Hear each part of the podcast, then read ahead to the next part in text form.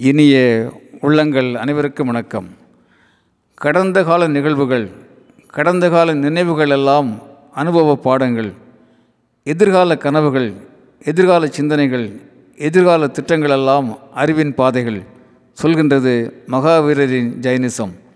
நண்பர்களே ஒரு முறை மகாவீரரும் அவருடைய சீடர் கோசால் என்பவரும் காட்டு வழியே நடந்து கொண்டிருக்கிறார்கள். வழியிலே ஒரு பூச்செடி இந்த செடி பூக்குமா பூக்காதா? கேட்கின்றான் சீடன். உடனே கண்களை மூடி அந்த செடிக்கு முன்னால் தியானத்தில் ஈடுபடுகின்றார் மகாவீரர். என் கேள்விக்கு பதில் சொல்லாமல் தப்பிப்பதற்காகத்தான் தியானத்தில் ஈடுபடுகிறீர்களா? கேட்கின்றான் சீடன். மௌனமாக தியானத்தில் இருக்கின்றார் மகாவீரர். உண்மையில் விழிகளை மூடியபடி மன்னத்தை திறந்தபடி செடியின் உயிரின் ஆழத்திற்குள் மகாவீரர் பயணித்துக் கொண்டிருப்பதை சீடன் அறிந்திருக்க வாய்ப்பில்லை. சிறிது நேரம் கழித்து கண்களை திறக்கிறார். சொல்கிறார் சீடரே இந்த செடி பூக்கும் நிச்சயமாக பூக்கும் நிறைய பூக்கும் என்று சொல்கிறார். உடனே சீடன் அந்த செடியை வேரோடு பிடுங்கி வீசிடுகிறான் பிறகு மகாவீரரை பார்த்து சிரிக்கிறான். மகாவீரர் எதுவும் பேசவில்லை. ஒரு புன்முறுவலோடு பயணித்து தொடர்கின்றார். மழை பெய்ய ஆரம்பிக்கிறது. ஏழு நாட்கள் தொடர்ந்த மழை. மழை நின்ற பிறகு அருகிலே ஒரு சத்திரத்திலே தங்கியிருந்த அவர்கள் இருவரும் வந்த திசையிலேயே நடக்க ஆரம்பிக்கிறார்கள். அந்த பூச்செடி மண்ணில் காலூன்றி அழகாக பூத்து குலுங்குகிறது. அடித்த மழையில் சேற்றில் வேரூன்றி உயிர் பிழைத்திருக்கிறது போலும் என்று இயல்பாக சொல்லுகின்றான் சீடன் மகாவீரர் மறுபடியும் அந்த செடிக்கு முன்னால் தியானத்தில் ஈடுபடுகிறார்.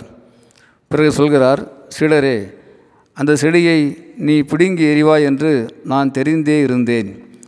ஆனால் அதன் ஆற்றலை மனக்கண்ணால் உற்று நோக்கினேன். அது மீண்டும் பிழைக்கும் தழைக்கும் பூக்கும் என்று நான் நம்பினேன். தன்னுடைய தன்னம்பிக்கையினாலும் இயற்கையின் கருணையாலும் அந்த செடி இப்பொழுது பூத்து குலுங்குகிறது நிமிர்ந்து நிற்கிறது. பார் அதன் அழகை பார் என்று மகாவீரர் சொல்கிறார். சீடன் வெட்கத்தால் தலைகுனிகின்றான் அந்த செடியை மீண்டும் பிடுங்கி எறிகின்ற துணிச்சல். ஆம் அந்த செடியை மீண்டும் பிடுங்கி எறிகின்ற துணிச்சல் அவனுக்கு வரவில்லை.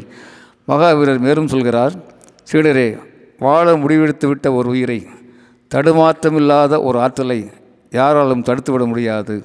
அந்த நிலைப்பாடு ஓர் நேராற்றல் நிலைப்பாடு ஆக்க சிந்தனை நிலைப்பாடு என்று கூறி தன் உரையை நிறைவு செய்கிறார்.